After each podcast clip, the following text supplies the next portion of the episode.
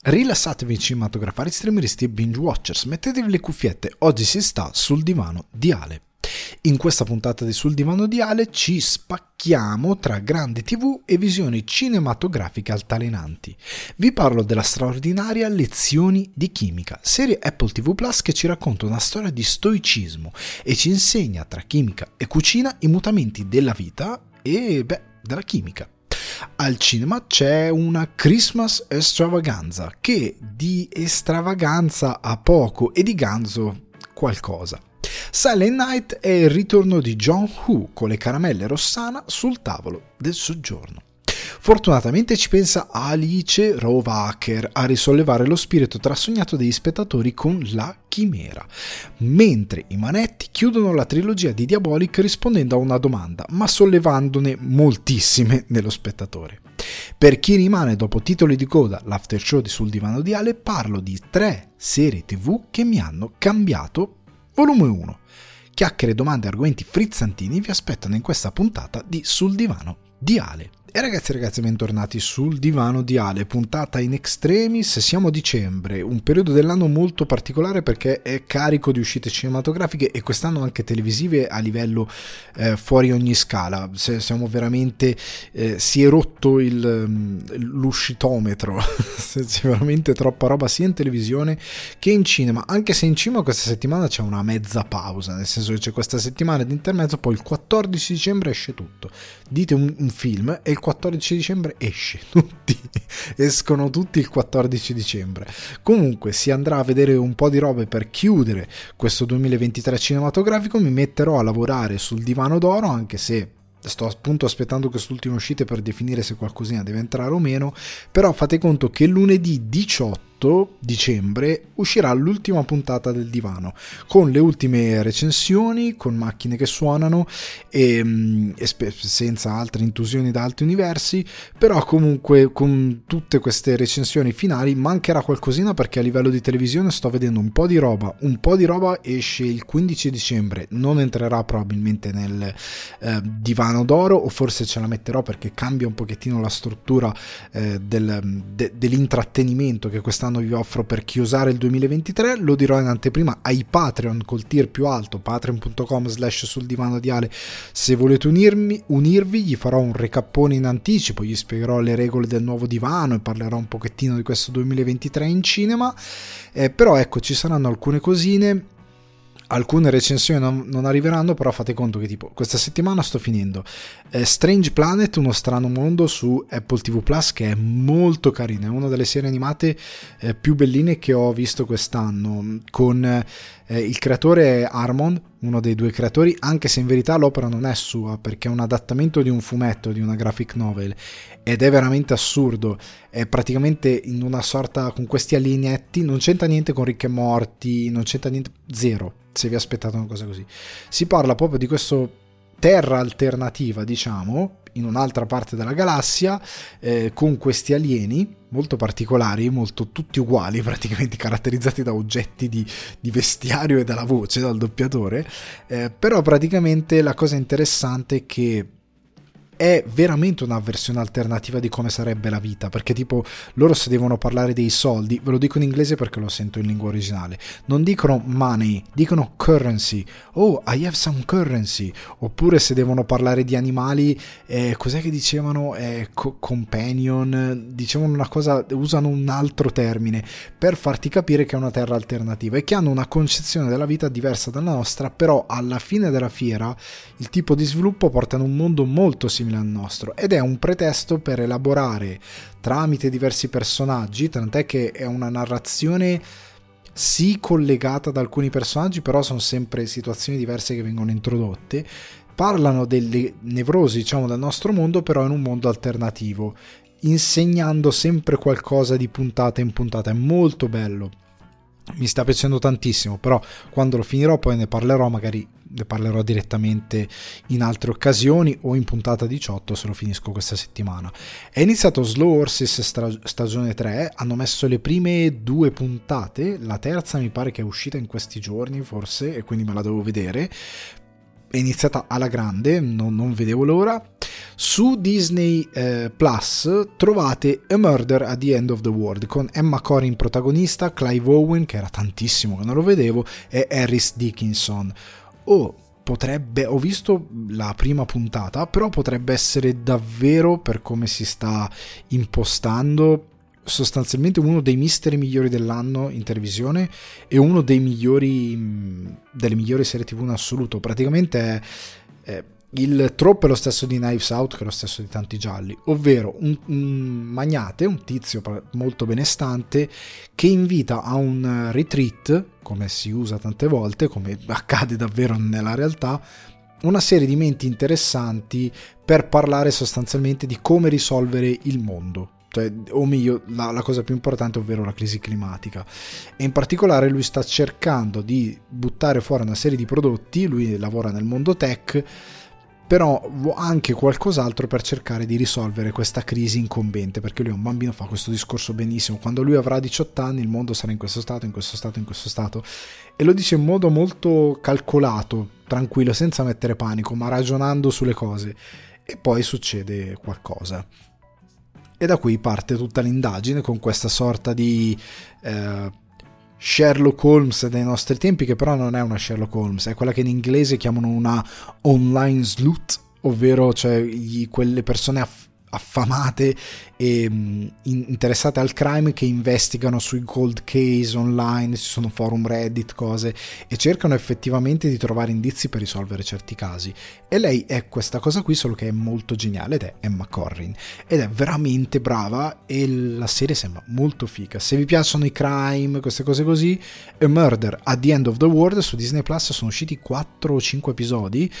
ganzissima, andatevela a recuperare. Contestualmente è arrivato Across the Spider-Verse su Prime Video, quindi se non l'avete visto, se lo volete riguardare, è lì, è arrivato questa settimana. Come al solito Prime non fa molto rumore per le cose che butta sulla sua piattaforma, male, perché è uno dei film dell'anno, però visto che è già in classifica, quindi vuol dire che effettivamente l'utenza se n'è accorta, però ecco, sarebbe stato meglio gridarlo un po' più a gran voce per farlo sapere. Però sta arrivando un'altra roba, tipo non ho ancora visto Monarch, la serie su Godzilla, che è sempre su Apple. C'è un po' di roba che devo recuperare, c'è anche una serie Netflix, quella animata, che ho appena iniziato, anche quella lì adesso non l'ho inclusa nella mia scaletta, però è quella serie animata sui samurai che sembra bellissima, infatti sembra promettere molto bene. Sono 8 episodi, sono circa 8 ore di roba, però è davvero davvero molto ganza e non vedo l'ora di portarla avanti. Però ecco, c'è un po' di roba. Poi deve arrivare Wonka, deve arrivare Ferrari, deve arrivare Maestro, che esce in una distribuzione super limitata e super castrata nelle sale, veramente ridicola. E poi arriva su Netflix il 20 dicembre, tant'è che io cercherò di vederlo al cinema, perché non posso aspettare il 20 dicembre, in tutta franchezza, a meno che non lo vada a tagliare dal divano d'oro e se ne parla per l'edizione 2024. Però ecco, Maestro, Ferrari, Wonka, c'è un altro po' di roba che deve arrivare molto interessante, quindi Adagio di Sollima, c'è un po' di roba, c'è da fare, c'è da vedere, quindi si aspetta questa conclusione del 2023 per vedere cosa ci porta e dove ci porta, perché sembra davvero molto molto molto ganzo. Veniamo però a una delle notizie di questa settimana delle quali volevo parlarvi un pochettino, ovvero il Cinema Troisi che vince nuovamente il biglietto d'oro ed è il miglior monosala italiano. Si conferma di nuovo in biglietto d'oro, è il miglior cinema d'Italia, diciamo, detto molto brevemente, il miglior cinema che è disponibile appunto sul paese, ed è la seconda volta di fila che vince questo premio, ed è un monosala appunto il Troisi, ed è un grandissimo traguardo. Ne avevo parlato anche l'anno scorso, però ecco, estraggo qualcosa dall'articolo di The Hollywood Reporter Roma, però è un grande risultato perché non solo lo rivince perché è un'ottima offerta, e io continuo a stressare, lo dicevo già quando stavo in Irlanda, non ero ancora in Italia e vi parlavo del Lighthouse, però veramente questo qui è lo scheletro, che sia monosala come il Troisi o un piccolo multisala, è lo scheletro di come deve essere il cinema. E ora vado a prendervi qualcosa dall'articolo di The Hollywood Reporter Roma. Aveva 713 concorrenti in Italia, ha staccato nel corso del 2023 oltre 90.000 biglietti rispetto ai 60.000 dell'anno scorso, quindi è aumentato di di un bel po' il numero di spettatori che ha portato in sala, 1975 proiezioni in un anno e un pubblico per il 65%, quindi oltre la metà under 35, quindi è una vittoria assoluta, perché vuol dire che il pubblico giovane va in questa sala, in questo tipo di sala, ed è una grande vittoria perché è quel pubblico al quale devi puntare per tenere vivo l'esperienza delle sale, perché ci deve essere un ricambio di pubblico, se no si fa l'effetto Tex Willer che i lettori stanno morendo piuttosto di attirarne nuovi. Comunque under 35,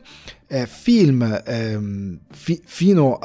alle 11 mezzanotte, quindi portano avanti il cinema di mezzanotte, e poi ha un'aula studio aperto 24 ore su 24. E poi ha parlato Valerio Carocci, presidente Fondazione Piccola America, per il segreto della sala, dicendo che il segreto sono i contenuti. E io, ripeto, io questa cosa la vado dicendo perché guardo gli esempi da molto tempo. E lui dice: un conto è proiettare blockbuster, un altro è seguire una propria linea. E lui dice una cosa molto interessante, perché... parlando dei 1975 spettacoli, 313 titoli in un anno, questi che sono in totale, e lui dice di cui solo il 4% è accompagnato da incontri con grandi ospiti da tutto il mondo, ed è una cosa che tante volte qualcuno potrebbe attaccarsi, perché è quello che vede sui social, ma il Troisi, viene Eggers e viene Wes Anderson, sì, ma è solo il 4% della totalità degli incontri, non è quello che porta gli spettatori in sala. E lui dice che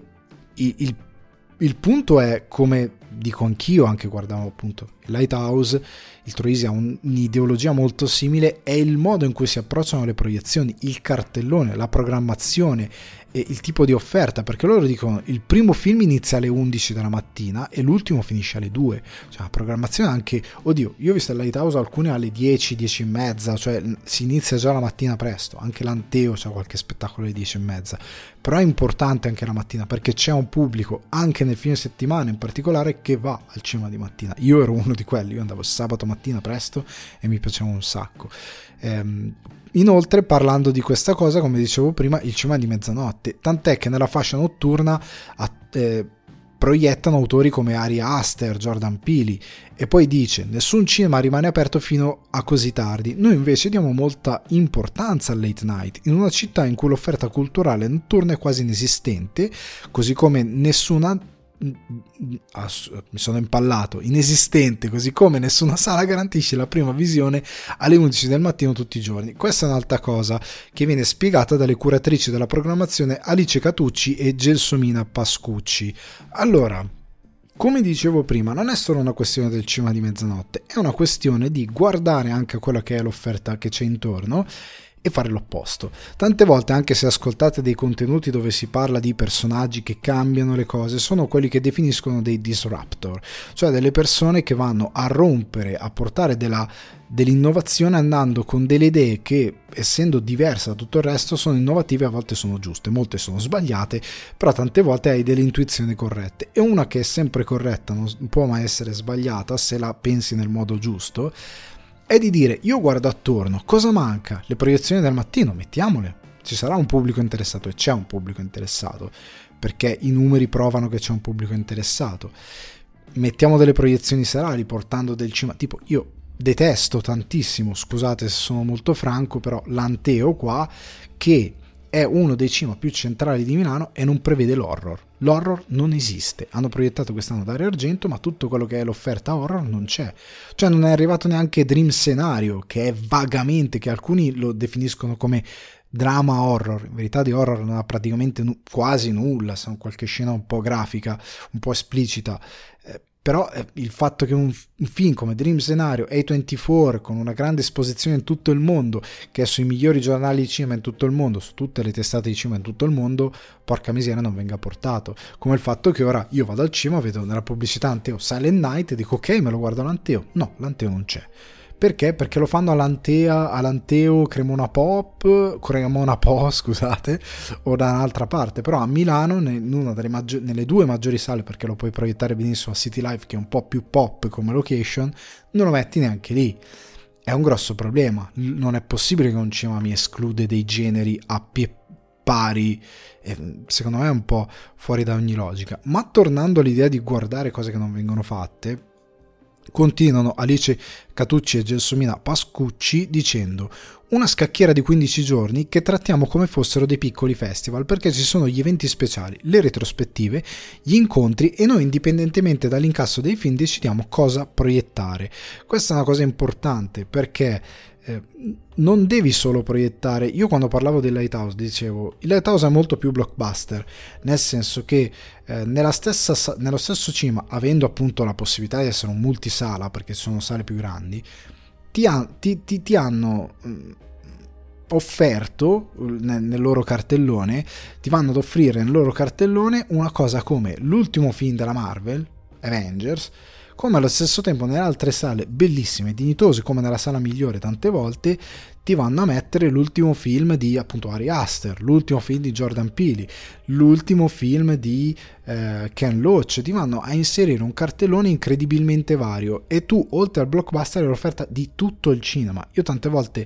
non riesco a concepire, come ho detto più volte da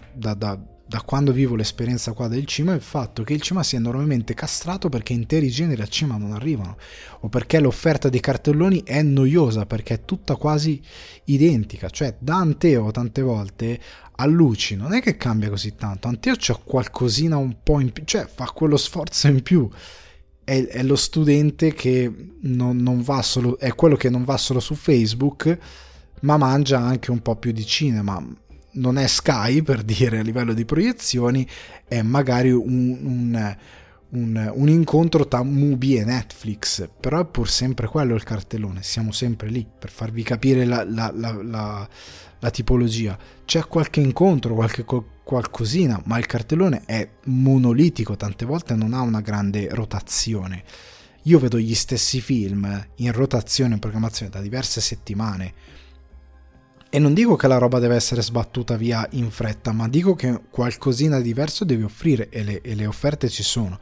Poi c'è anche un problema di distribuzione, ma c'è anche un problema di formare come si deve un cartellone. Senza contare che poi, vabbè, il merito del Troisi è anche che hanno il bar per essere pensato come uno spazio di ritrovo, e tant'è che ci sono tante persone che usano il Troisi, sono già lì perché è uno spazio di ritrovo. Nel senso, nella parte principale, nel cuore del cinema, tu ti puoi trovare sia prima che dopo il cinema, dopo le visioni, e parlare con le persone. Hanno scelto anche di avere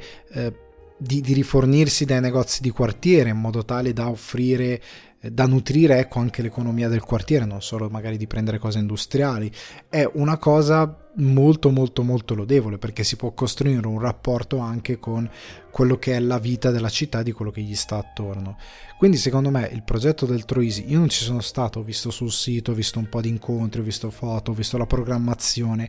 per quello che ho visto è lo scheletro di cinema che dovrebbe esistere oggi. Ma soprattutto secondo me la vita del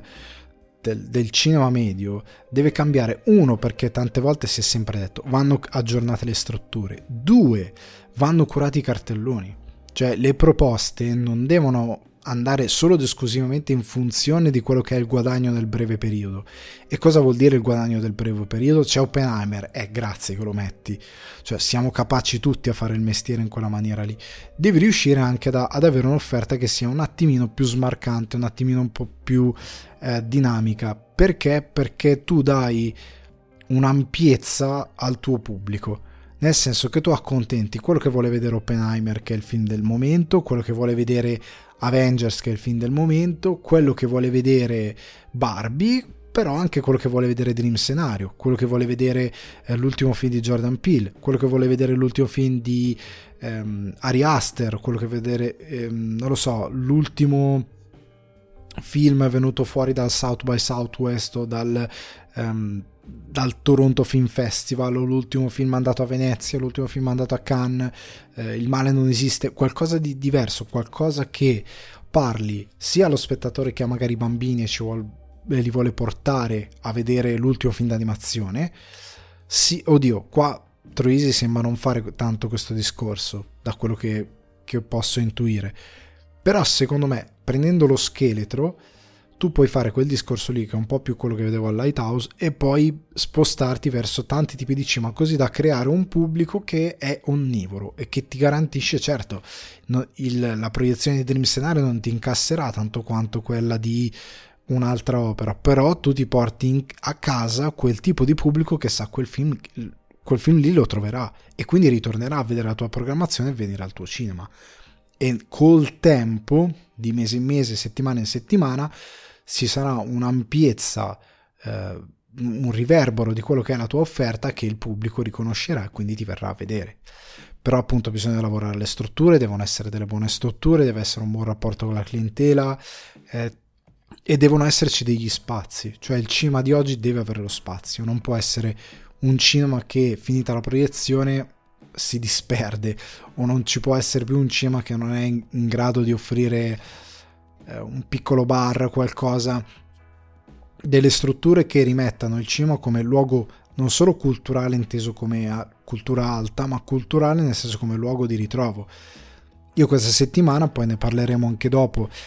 nella recensione dedicata, però lo shout out che devo fare ad Antonio Giannotta, detto anche Nino sui social, su Instagram principalmente, perché dove segue Reel, perché ha portato 60 persone a vedere La Chimera, 60 persone che però poi si sono messe fuori a parlare di La Chimera, cioè lì serviva la possibilità di dire ok, hai voluto fare sta cosa, ti diamo anche uno spazietto, cioè c'è questa sala dove potete stare un attimino, parlate, fate il contenuto, cioè il cinema deve essere anche questa cosa qui, perché poi ci devi vivere, deve essere uno spazio dove ti puoi sentire incluso, parte della comunità, e secondo me funziona così, quindi plauso al Troise.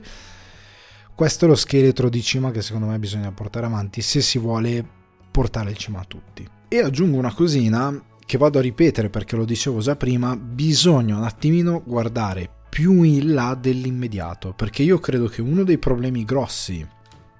che va oltre il cinema, però di educazione riguardo a gli investimenti economici, e che noi siamo abituati sempre a vedere nel breve periodo, cioè io investo oggi, mi deve tornare domani, investimento di qualsiasi cosa, tempo, qualsiasi che sia quello che noi andiamo a spendere, deve essere tutto immediato, e tante volte anche la lettura dei dati è scorretta. Non voglio ritornare sull'argomento, ma mi scriveva tanto tempo fa un ragazzo che mi diceva: capisco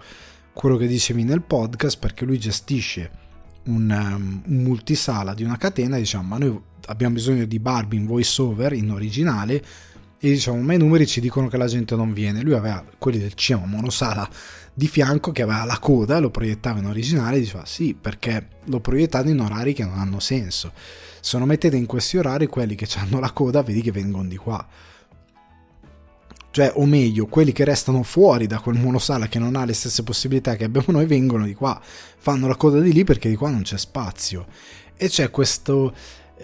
lettura dei dati incompleta, miopa, ma quel dato cosa ti vuol dire che a quell'orario c'è poca gente, che l'orario probabilmente è di bassa affluenza? Perché di bassa affluenza?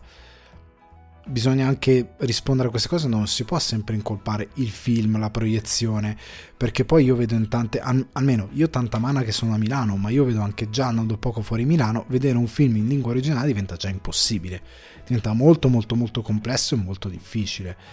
quindi sono anche questi i problemi del cinema molto spesso, che non c'è una possibilità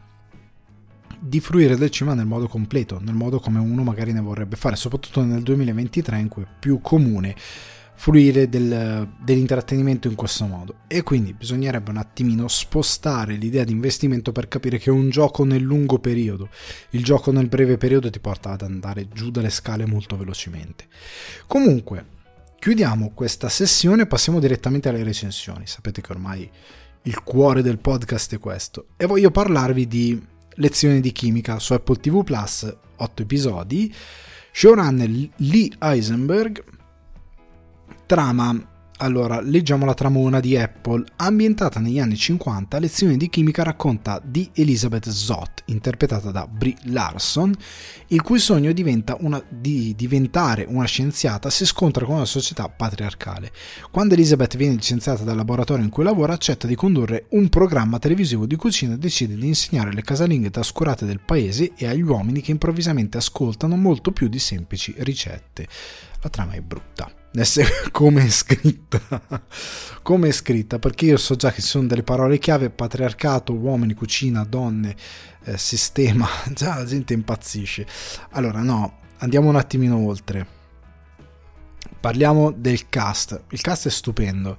Cioè, vabbè, Brie Larson, che offre, secondo me, una delle interpretazioni più interessanti dell'anno. Lewis Pullman è uno dei protagonisti. Io guardavo sto attore e dicevo: ma tu sei qualcuno che... tu mi ricordi qualcuno. Ed è il figlio di Bill Pullman. Io lo guardavo e dicevo: ma sei uguale a tuo papà. Poi dopo ho detto: come ho fatto a non riconoscerlo? È uguale a suo padre, identico. Comunque, Aya Naomi King, che è la protagonista, una delle protagoniste di How to Get Away with Murder, che qua finalmente ha una sceneggiatura buona e risponde molto bene. Rainn Wilson, l'eroe di The Office dopo Michael Scott, Dwight, ovvero Dwight Schrute, ed è un adattamento alla serie del romanzo di Bonnie Garmus, quindi è una miniserie, sono 8 episodi e finisce qui. Arrivederci, grazie, non c'è una seconda stagione, è finita qua, ok? Allora, parliamo di questa serie, poi vi spiego perché secondo me la trama messa così è molto riduttiva e rischia di allontanare alcune attenzioni, quando in verità la serie è stupenda. Allora, per me è una delle migliori del 2023, vi dico già adesso, spoiler, sarà sicuramente nel divano d'oro 2023, perché è una di quelle che mi è piaciuta di più.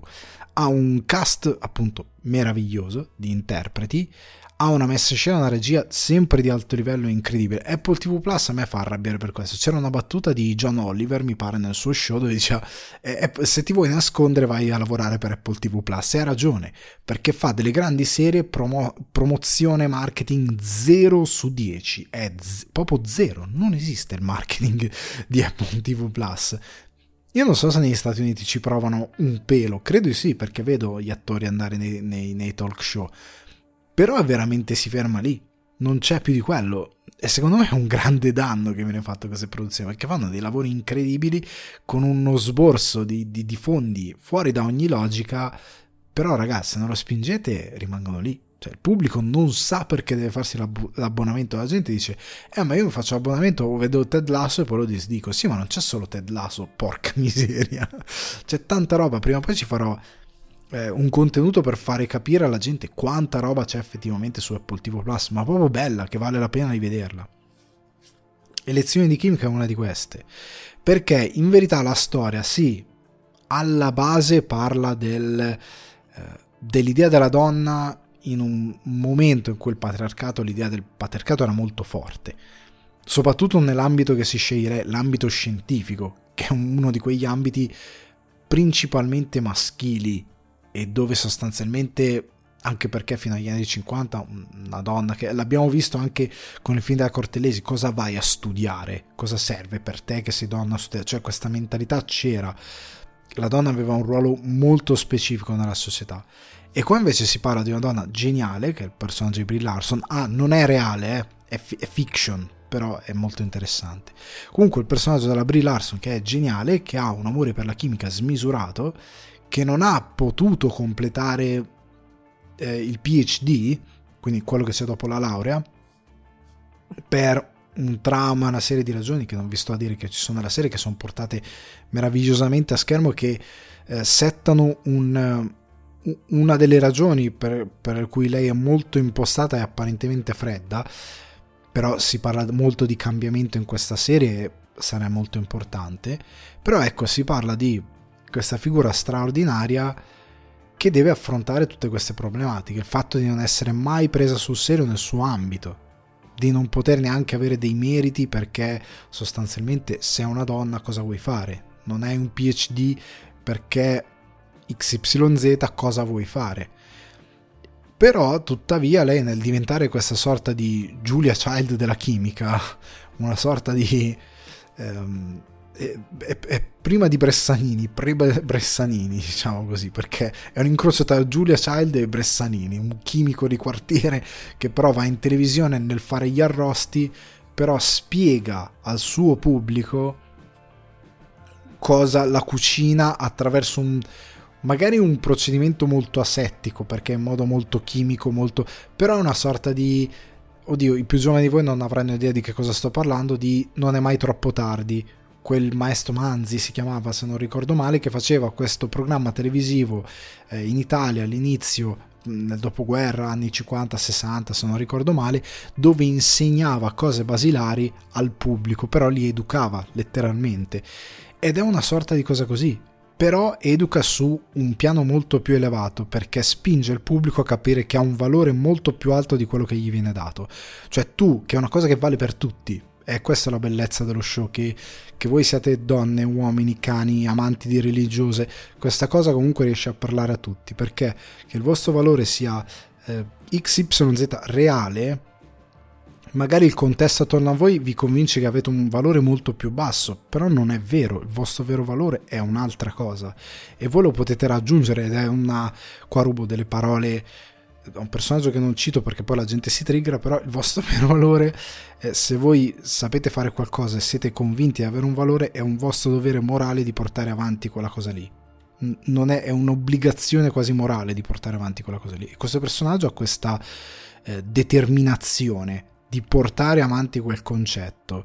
e nonostante il trauma, nonostante gli abusi che subisce nella società di quel momento, spinge sempre di più per portare avanti quella che è la sua verità, il suo valore, le sue idee, le posizioni. È una disruptor, come si diceva prima, quando si parlava della serie sugli assassini, nel senso, è un personaggio che ha delle idee che rompono con la società, che però queste idee di rottura sono il futuro, sono effettivamente la verità delle cose. E nel rompere le sue catene, non ascoltare il programma predefinito che gli viene dato, mette punta al re nudo, ecco come si suol dire, perché lei va in televisione, deve fare questo programma di cucina e gli viene detto che il programma è brutto. Ma da chi viene detto che è brutto? Torniamo al meme preso da Jack Horseman, una commissione di uomini di mezza età col papillon, e poi ci sono delle donne lì che dicono, fanno parte dello staff e dicono: no, ma a me è piaciuto. Il programma è per loro, non è per te. Il programma di cucina fatto da una donna, incredibilmente, secondo determinate mentalità che c'erano, doveva essere fatto secondo dei standard per piacere degli uomini, che sicuramente non erano interessati a quella cosa lì. Però è surreale il ragionamento, è super tossico, però viene messo in luce questa cosa anche illogica, altamente a livello proprio produttivo, è illogico il ragionamento che viene fatto. Ed è però super interessante come lei va a smascherare il ragionamento altamente illogico, provando empiricamente il fatto che lei ha ragione. Però è molto interessante, perché poi questa cosa del patriarcato in verità aleggia come un fantasma, è un calcio d'inizio, perché poi si va a parlare anche del personaggio della Aya Naomi King, che in verità è una donna nera che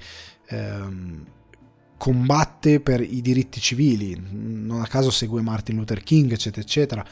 e ha una sua battaglia specifica da portare avanti, ed è anche lì una donna che ha fatto dei figli, quindi ha dovuto fare dei passi indietro, non ha potuto finire determinati studi, però poi lotta per completare quegli studi, perché ha appunto il dovere morale di portare avanti delle cose che lei sa che deve portare avanti, ha un'obbligazione verso se stessa e verso quei diritti, e quindi va avanti in quella sua battaglia. E ci spostiamo in un territorio completamente diverso, e il nostro personaggio protagonista in un certo senso viene messo in dubbio su certe cose, perché è tutto basato sul mutamento. È una serie che parla del mutamento. In chimica una delle regole basilari è che tutto cambia. C'era la famosa, oddio, questa non credo che sia una cosa di chimica, nulla si distrugge ma tutto si trasforma. Ok, tutto muta, tutto cambia, e in chimica è così, le cose cambiano, mutano, e E la serie parla di questo, di come noi emotivamente come persone cambiamo, mutiamo, ci evolviamo, abbiamo dei percorsi diversi, e diventa a un certo punto uno studio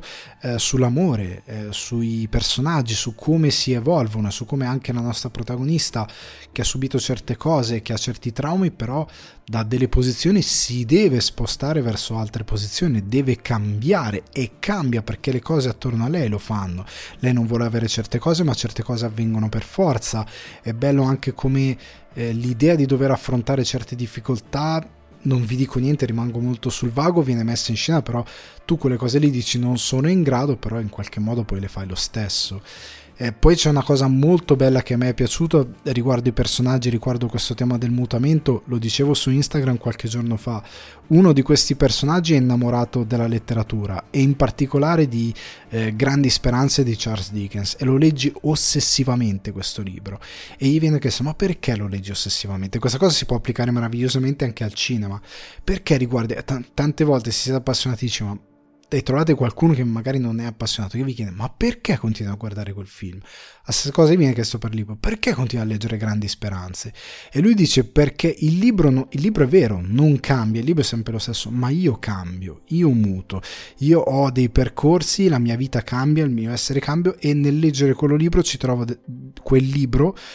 delle cose nuove che prima non erano lì, che prima non ci potevo trovare, e quindi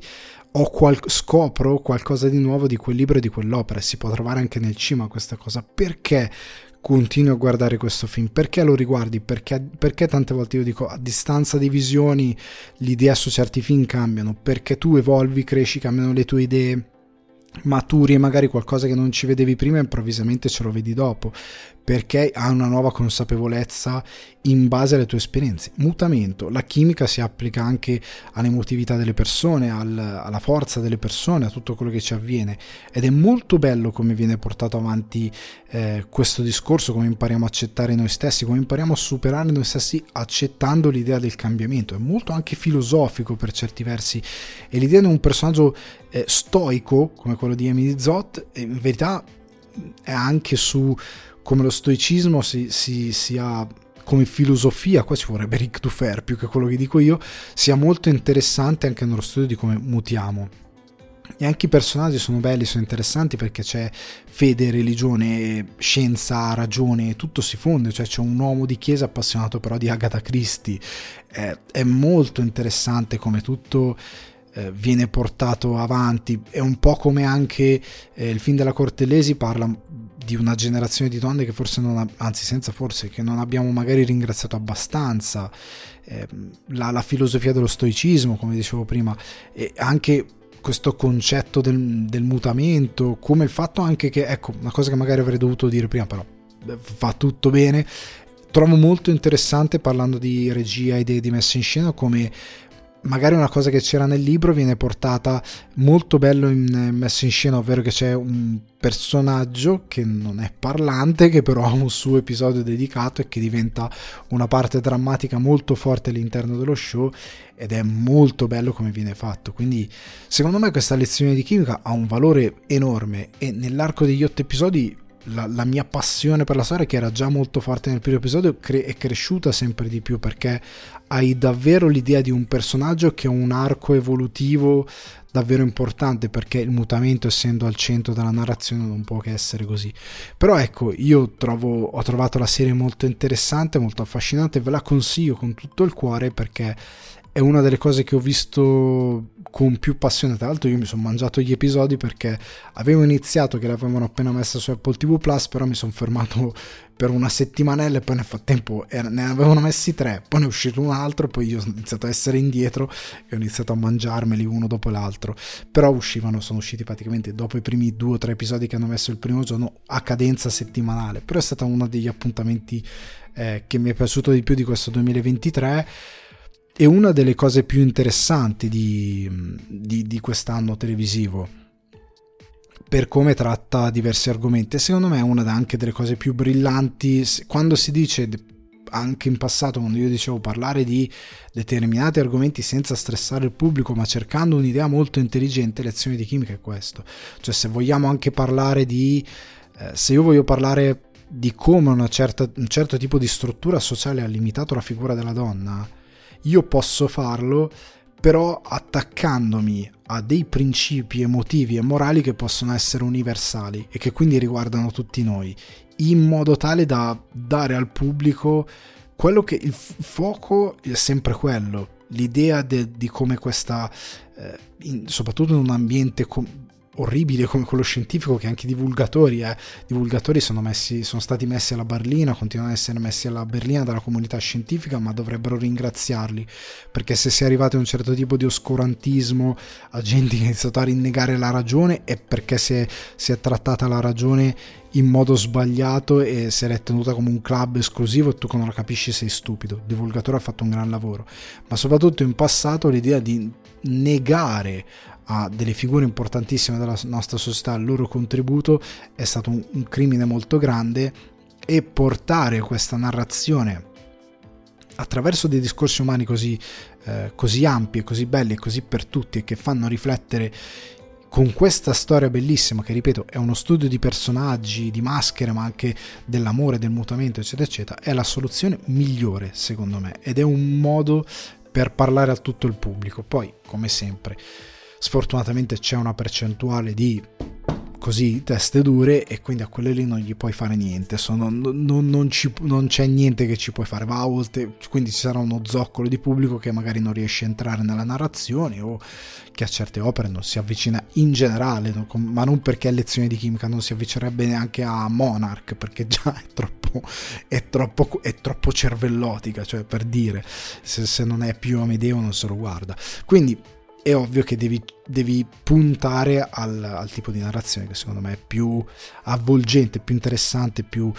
forte. Nel frattempo, parlando di mutamenti, io spero che nei mutamenti non si sono avvertiti mutamenti di gente che si sta scannando, i miei vicini si uccideranno, ve lo dirò prima di Natale, magari nel divano d'oro faremo l'uccisione migliore 2023 se dovessero arrivare dei coroner dai miei vicini. Parliamo di cinema con la Christmas Extravaganza, questa rubrica che ho buttato dentro quest'anno, che questa settimana è davvero extravaganza, perché si parla di Silent Night, il ritorno a Hollywood di John Woo con i produttori di John Wick. Io ho visto questa cosa in locandina, ho detto che vuol dire sta cosa, mi stai cercando di portare al cinema, però non è una grande premessa in generale, non vuol dire che i produttori di quella cosa lì magari sono gli stessi, magari sono due che non credevano in John Wick e ormai se ne vantano, non si sa mai. Comunque Silent Night John Woo torna a Hollywood dopo molto tempo, dopo non aver fatto le sue cose migliori a Hollywood, su sceneggiatura di Robert Archer Lynn, durata 104 minuti, quindi un'ora e 44 minuti, per la distribuzione in italiano di Play On Pictures. Non l'avevo mai sentita, onestamente, ignoranza mia probabilmente. Di cosa parla?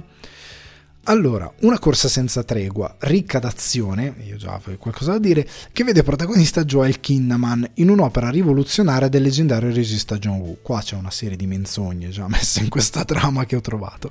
Un'intensa, scritto tutto attaccato, meraviglia, un'intensa storia di vendetta che segue un padre tormentato, Godlock Kinnaman, che tra l'altro è il Rick Flag di Suicide Squad, quello di James Gunn,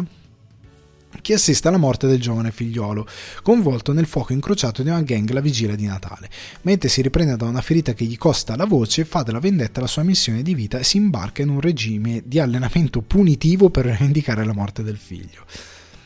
Poteva essere scritta un po' meglio anche. Le trame è una cosa che mette in difficoltà tutti, non biasimo nessuno che ha scritto questa trama, è una cosa difficile. Comunque parliamo di questo film, appunto il protagonista Joel Kinnaman, il Rick Flag di The Suicide Squad. Allora,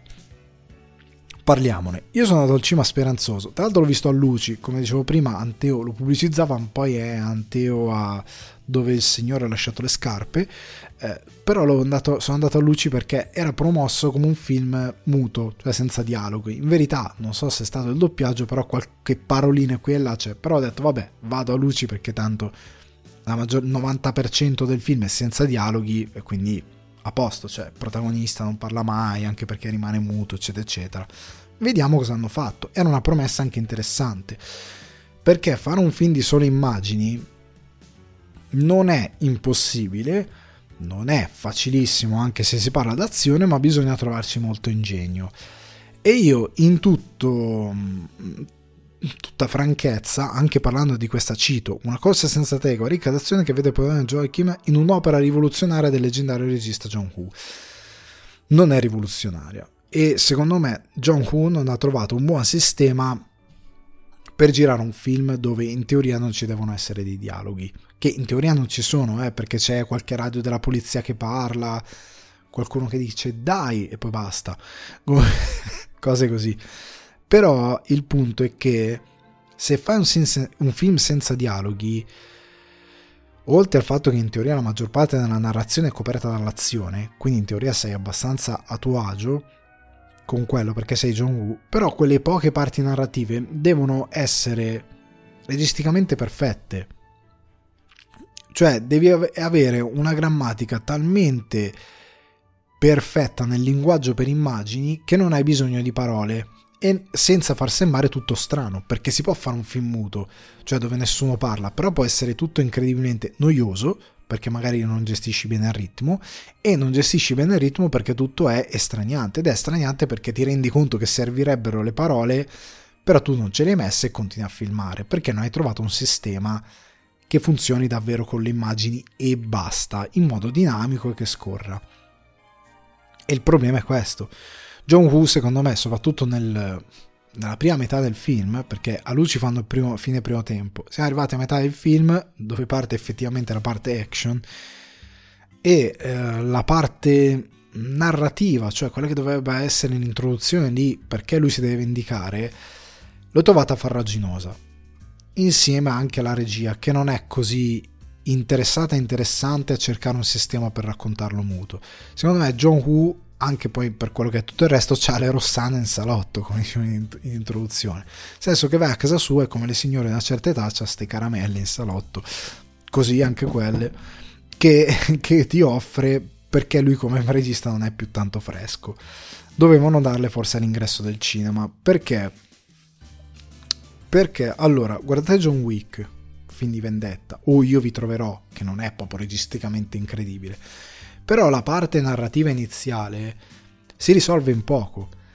perché la cosa bella dei film d'azione che sono o dei film d'arti marziali, che sono narrativamente una linea, cioè una sinossi, una cosa super semplice. Anche qua in teoria la sinossi è super semplice, solo che poi messa in scena, anche nello sviluppo un attimino di questa parte iniziale, è scricchiola, è un po' appunto farraginoso, stride, si allunga un po' troppo, diventa anche un po' inutilmente enfatico a un certo punto. Alcune cose funzionano, molte no,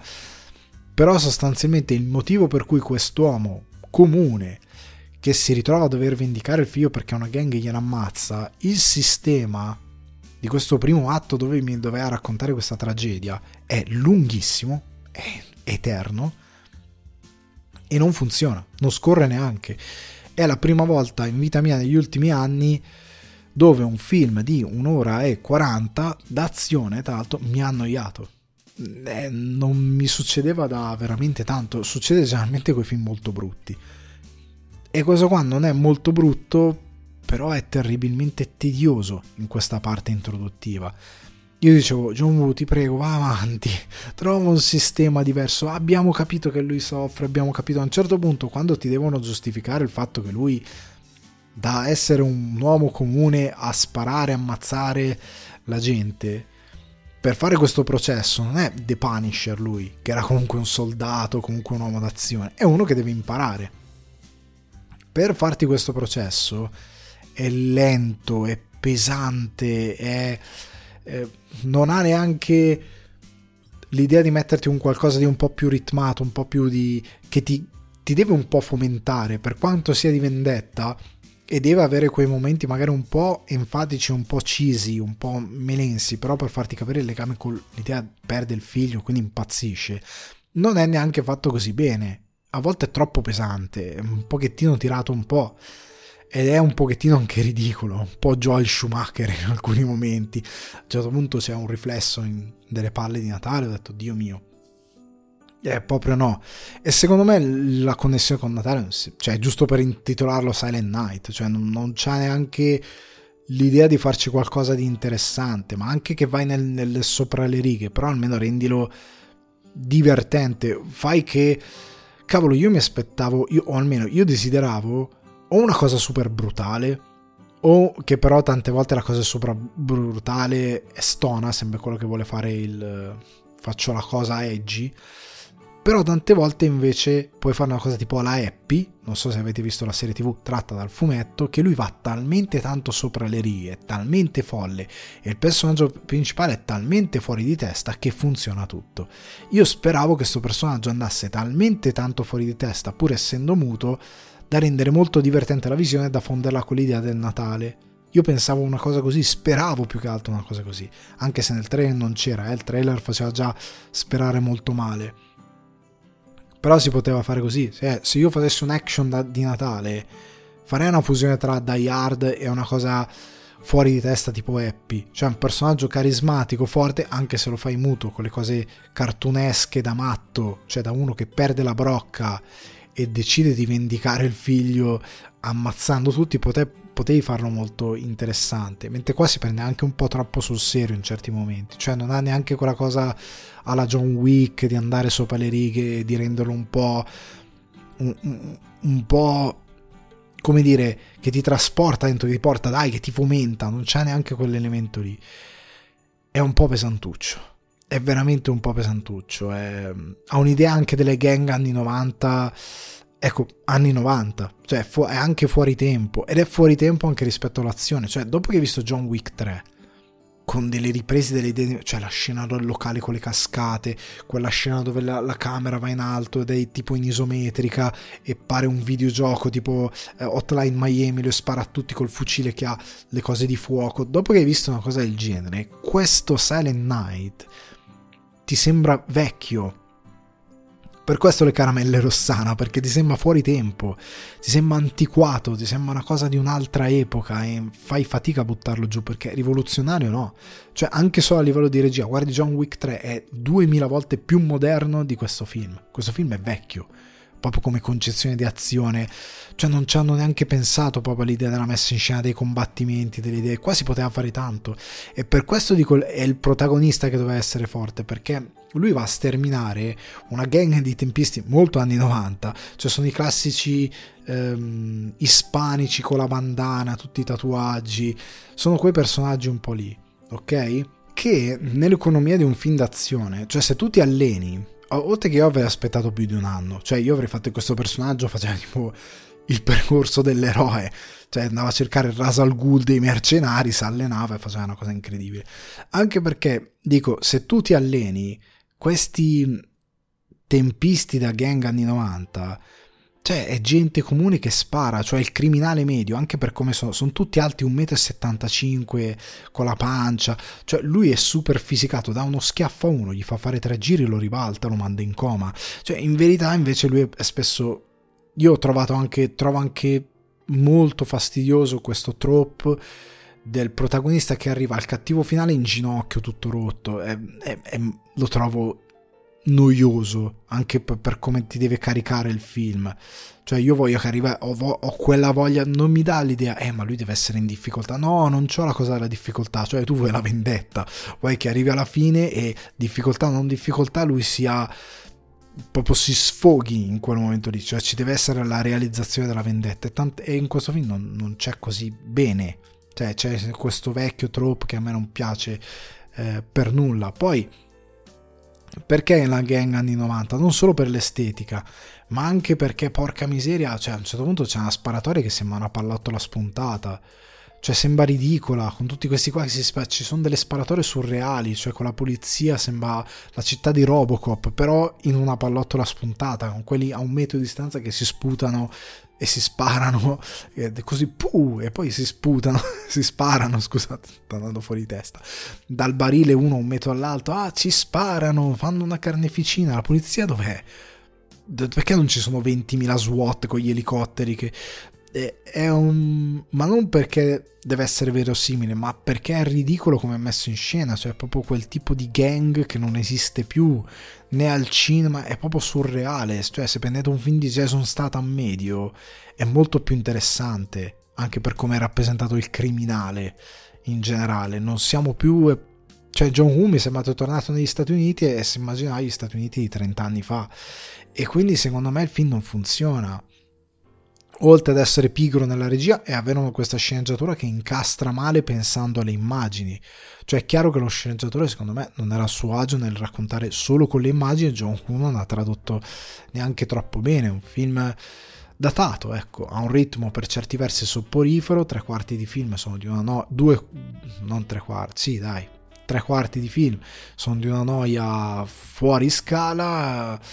l'azione non è così affascinante, ha qualcosina di carino, di lodevole, però per me è una grossa delusione, è un film appena sufficiente, ma appena, proprio perché John Woo gli vuoi bene, qualcosina di carino l'ha fatta all'interno di questo film, poi fuori da questo film ha fatto delle cose incredibili, però questo Silent Night secondo me non funziona, è stata una delle grosse delusioni, e guardatevi John Wick 3 e mettete un cappellino di Natale sul televisore, avete fatto Silent Night molto meglio, perché questo è più o meno il livello di... non c'è proprio nulla, non c'è inventiva, non c'è ricerca visiva, la scrittura non è al servizio dell'idea, per me è un no, per me è una gigantesca delusione. Fortuna però che al cinema c'è La Chimera di Alice Rohrwacher, su sceneggiatura della stessa Alice Rohrwacher, durata 133 minuti, quindi 2 ore e 13 minuti circa, distribuzione italiana 01 Distribution, alle quali dobbiamo dare delle bacchettatine sulle mani, poi ne parliamo. Di cosa parla il film? Ognuno esegue la sua chimera senza mai riuscire ad afferrarla. Per alcuni è il sogno del guadagno facile, per altri la ricerca di un amore ideale. Di ritorno in una piccola città sul Mar Tirreno, Arthur ritrova la sua sciagurata banda di tombaroli, ladri di correnti etruschi e di meraviglie archeologiche. Arthur ha un dono che mette al servizio della banda, sente il vuoto della terra nella quale si trovano le vestigia di un mondo passato, lo stesso vuoto che ha lasciato in lui il ricordo del suo amore perduto, Beniamina. In un viaggio avventuroso tra vivi e morti, tra boschi e città, tra feste e solitudini, si svolgono i destini intrecciati di questi personaggi, tutti alla ricerca della chimera. Allora, questo bellissimo film di Alice Rohrwacher è ambientato negli anni 80, con questo, non per fare contento il pubblico nostalgico, ma perché c'è una connotazione storica di un'Italia che negli anni 80 i tombaroli olè li portava avanti così con di tacco, e parla di questo giovane archeologo inglese interpretato da Josh O'Connor, che mi pare sia in The Crown, è il principe infame, quello che ora è re, se non ricordo male, io The Crown non la guardo, che è coinvolta appunto nel traffico clandestino di questi reperti archeologici. Nel cast c'è anche una bravissima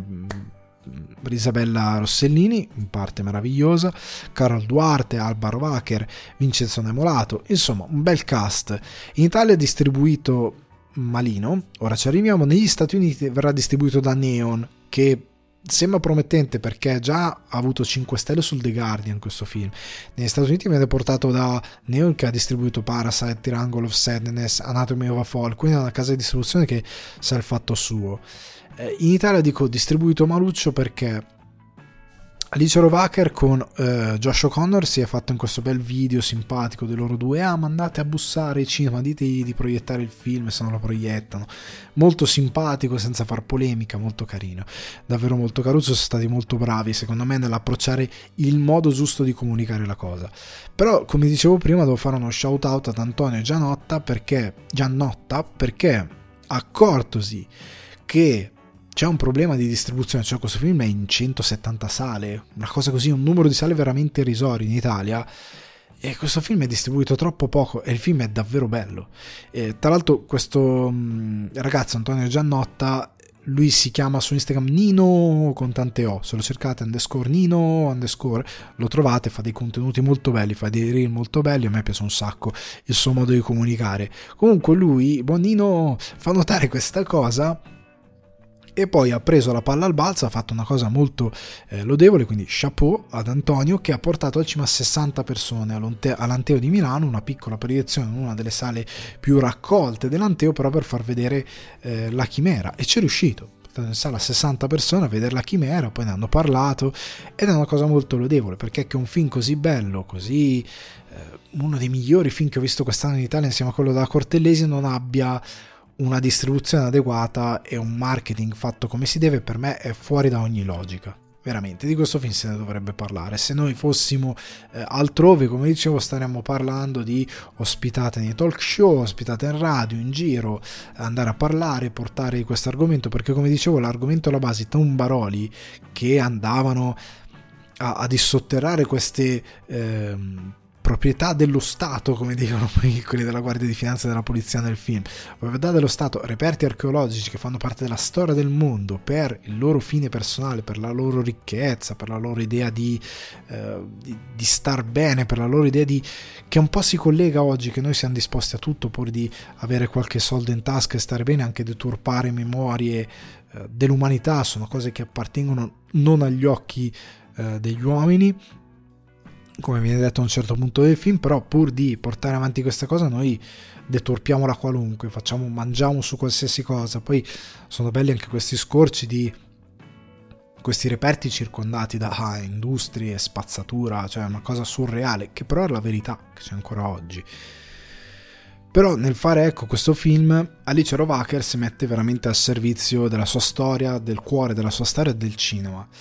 perché secondo me ha una ricerca visiva che è sempre al servizio appunto di quello che il film vuole comunicare, nel senso che è un'opera molto trasognata e molto surreale, tant'è inizia con questo personaggio, Josh O'Connor a me è piaciuto tantissimo in questo film, poi me ne parlo, però che si sveglia su questo treno e chi gli parla in modo un po' strano, sembra tutto quasi un sogno appunto, però non lo è, e tutti i personaggi attorno a loro, il modo in cui si muovono, è una storia che mette insieme un po' magia, radici culturali, sogni, amore, ed è interessante anche come a un certo punto c'è questa banda di cantori folcloristici che racconta la storia davanti ai personaggi. Mi ha ricordato, come posso dirvelo, sia la scelta di Josh O'Connor che tutto l'umore del film, mi ha ricordato quasi le storie di Ugo Pratt, queste storie surreali tra realtà e sogno, anche se non c'è proprio un piano onirico per come si intende, cioè non fraintendete, ma è un sogno che a un certo punto sono delle cose fuori dalla nostra realtà, però il modo in cui interagisce il flusso del racconto, l'idea, la struttura, la maglia del racconto, a volte sembra di essere trasognato, di essere assurdo, però è da una dimensione molto romantica, appunto come faceva Pratt, molto bella questa storia, e tu ti affezioni al protagonista, ti affezioni anche ai questi mezzi criminali che c'ha tutti attorno a lui, che sono tanto in competizione tra di loro, anche all'idea di come racconta, come reagiscono, come si suol dire, non è tanto, non viene definito, ma da cosa pensi, ma da come reagisci tanto alle cose brutte che ti capitano. Sono interessanti tanti. È un anno stoico questo, tra lezioni di chimica, c'è ancora domani, è un anno in cui si racconta personaggi che reagiscono in un modo molto aggraziato e molto intelligente alle difficoltà, ed è molto bello come viene fatto il racconto di alcuni di questi personaggi. Mi piace moltissimo il personaggio da Rossellini, della sua, oddio non so il nome, non so se è Carol Duarte che interpreta questa donna, questa studentessa di canto che pare che la Rossellini se ne prenda gioco, però c'è tutta una cosa molto interessante attorno a questo personaggio. Però è un racconto molto affascinante, protagonista ripeto perfetto, e mi ha incantato tantissimo lungo la visione. È stato uno dei pochi film quest'anno che durante la sua durata mai per un secondo ho detto quanto manca? Cos'è questo secondo atto? Tra un po' finisce. È stato uno dei pochi film che in verità lungo tutta la visione ho continuato a essere investito in quello che mi stava raccontando, come mi stava portando fuori dalla mia realtà e per portarmi dentro la realtà del film, di come l'idea dell'amore perduto di questo personaggio collegandosi alla morte, quello che ritrova sottoterra, le due cose tra appunto sogno e realtà, le sue capacità di rabdomante che riesce a trovare questi vuoti per trovare i reperti, sia tutto collegato, e quello che c'è sopra, quello che c'è sotto la terra, la morte, la vita, perché sopra la terra c'è la vita, sotto la terra c'è la morte, i ricordi, l'idea di un amore perduto perché è qualcuno che è morto, tutto si collega molto bene a livello poetico e c'è un lavoro grandioso secondo me sia della messa in scena che di sceneggiatura. La sceneggiatura mi è piaciuta moltissimo, è uno dei film più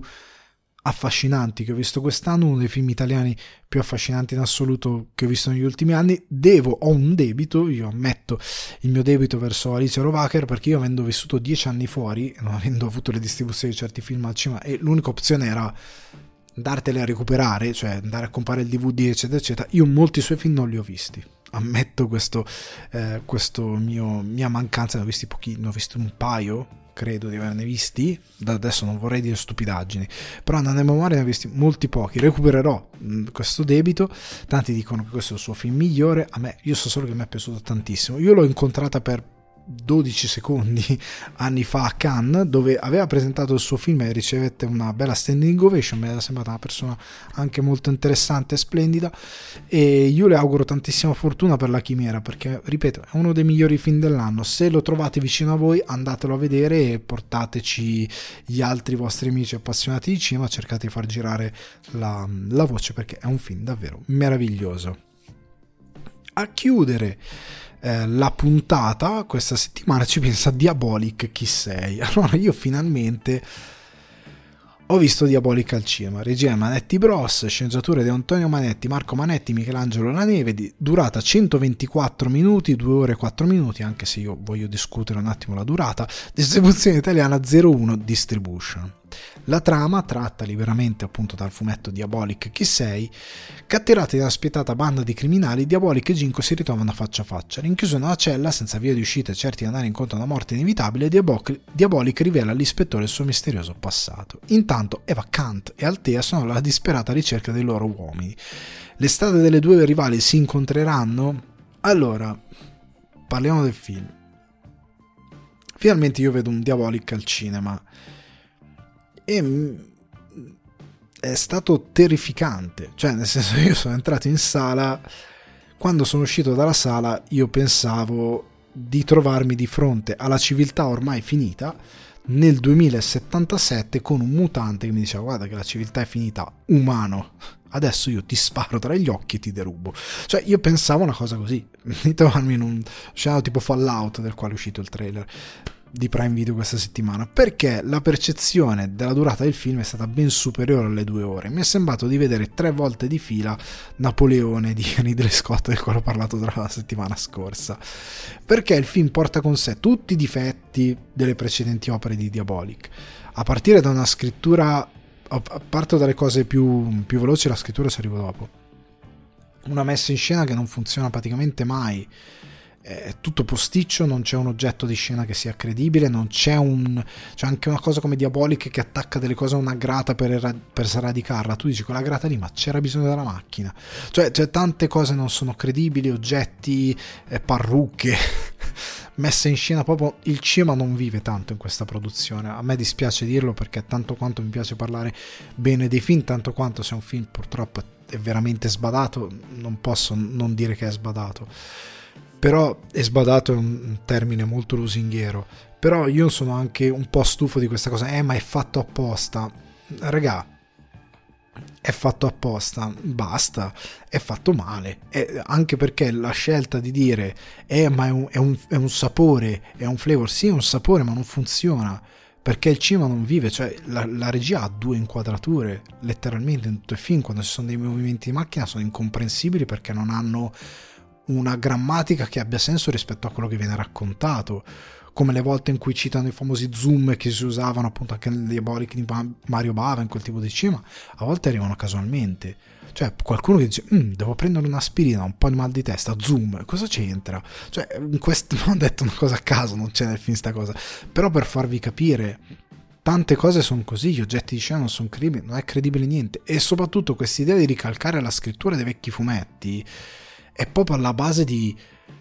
cioè, lezione sceneggiatura, screenwriting 101, ti dicono devi adattare le cose, devi adattarle rispetto al tempo, rispetto al mezzo, se c'è qualcosa che va riscritta perché non era scritta come si deve la devi riscrivere. Qua no,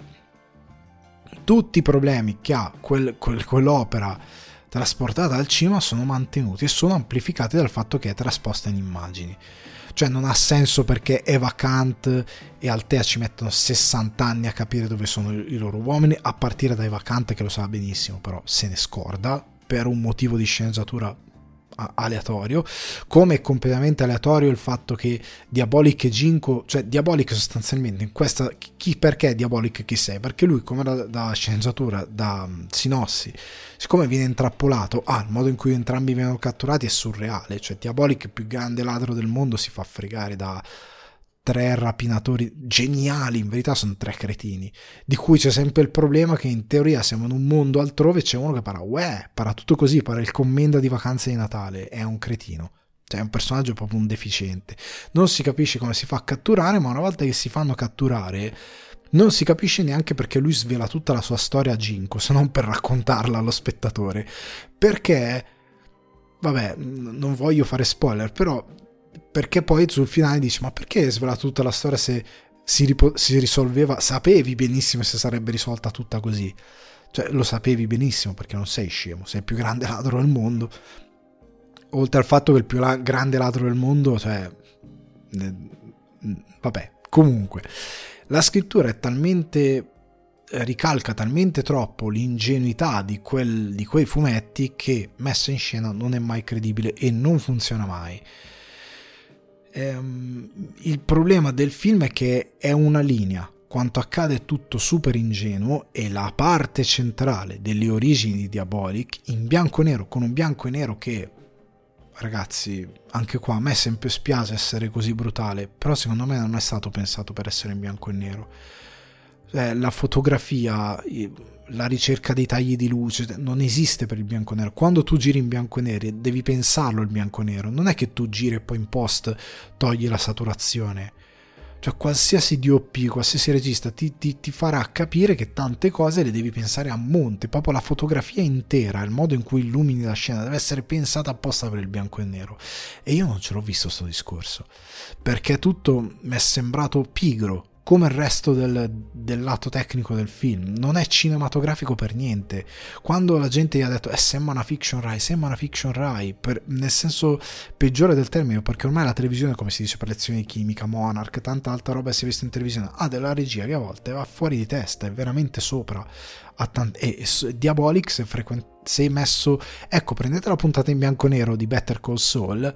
soprattutto quella finale, le parti in bianco e nero sono tutte meglio di tutta quella parte centrale di Diabolik. Cioè Diabolik perché è abile? Perché scalava le scogliere da bambino e perché si tuffava dagli scogli, cioè allora qualsiasi bambino cresciuto a Sorrento è Diabolik, cioè è questo che anche dico, la sceneggiatura muoio, la sceneggiatura, la scrittura, scusate, sono talmente preso, non funziona.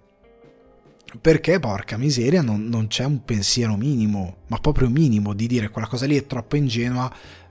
facciamo una riscrittura, portiamo un aggiornamento. Però ritornando alla cosa, c'è questa parte centrale in bianco e nero, con un bianco e nero secondo me non è mai pensato neanche un secondo,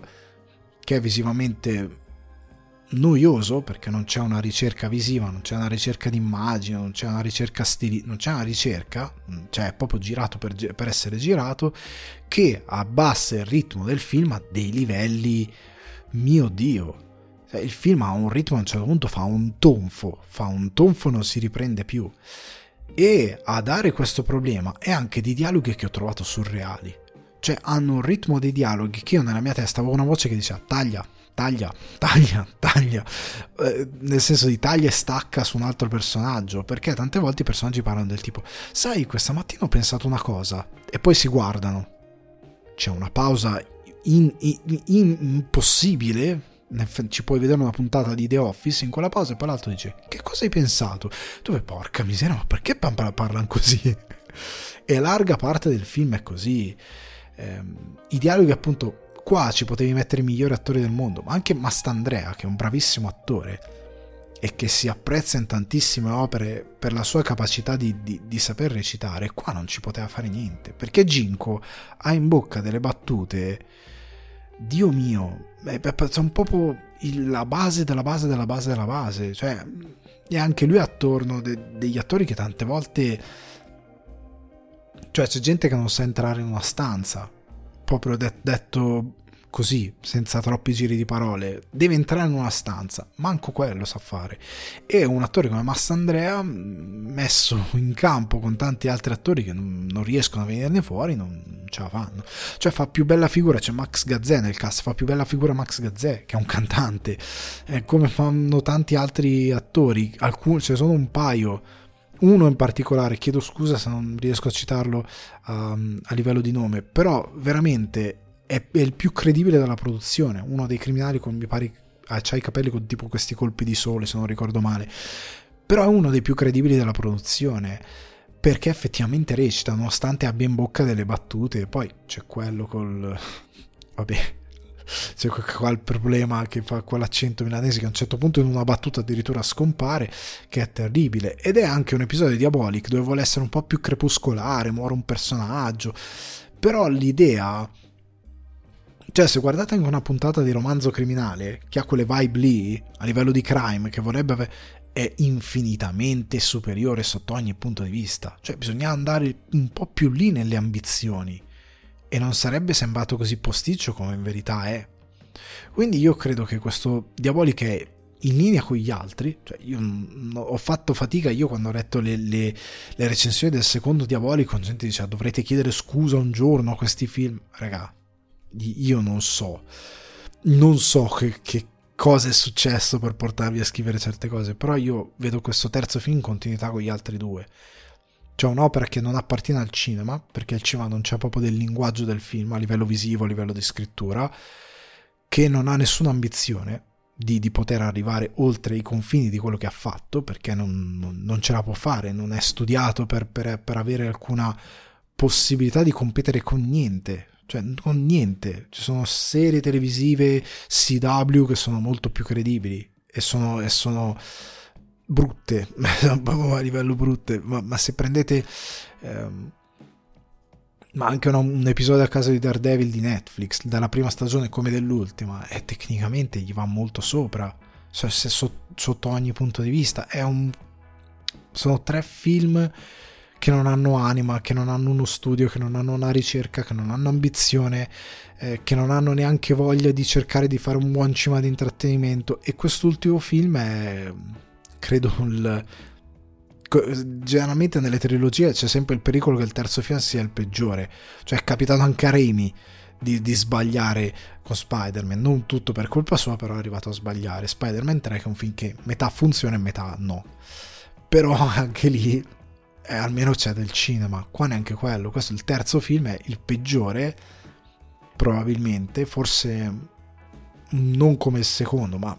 peggiore per certi punti di vista, ed è la conclusione, io spero la conclusione, di una saga che secondo me va completamente rivista. Cioè questo Diabolik, anche portato solo come film televisivo, sarebbe molto debole. Cioè anche proprio messo direttamente straight to video in VOD sarebbe infinitamente debole. Cioè considerando che straight to video, se escludiamo le distribuzioni limitate al cinema, ci va Maestro ora di Cooper, ci va Fincher con The Killer. Ecco, The Killer è infinitamente superiore dall'inizio alla fine rispetto a questo film sotto ogni aspetto tecnico, ed è un film che va direttamente su piattaforma, al di là del budget, al di là di tutto, però nella ricerca è un film che ha rispetto per il cinema. Qua non c'è, mi dispiace. Quindi chiudiamo qui con questo film che proprio secondo me non funziona. La puntata si conclude, vi ricordo che se volete supportare Sul Divano di Ale le mire di espansione per una baita natalizia di cannella e marzapane, potete farlo su patreon.com/suldivano di Ale, altrimenti tenete a mente che Sul Divano di Ale è un confortevole piacere da condividere con gli amici appassionati di cinema e televisione, che potete trovare su Spotify, Apple Podcast, Amazon Music e Daycast. Velocissimo. Seguite anche il canale YouTube per i contenuti esclusivi, ricordate di attivare e iscrivervi, di attivare la campanella e di iscrivervi. Alla fine lo dovevo sbagliare. Il canale si chiama Alessandro Di Guardia, arriverà al Divano d'Oro a fine anno. Io vado a fare anch'io come la Michelina X Factor un aerosol e ci sentiamo alla prossima settimana. Ci sentiamo anche per il titolo di coda, perché rimane per i Patreon, che è il contenuto aggiuntivo forse arriverà anche un non dovevo parlarne, non mi ricordo come si chiama, però nel titolo di cose si parla di serie TV. Me ne vado, sono ambulanze, devo capire se sono i coroner che portano i miei vicini che si stavano scannando, devo capire se sono esplosi dei tram fuori casa mia. Ci sono stati un po' di problemi sta settimana, se c'è il martellatore pazzo, che poi il titolo di coda sarà protagonista probabilmente. Alla prossima, ciao!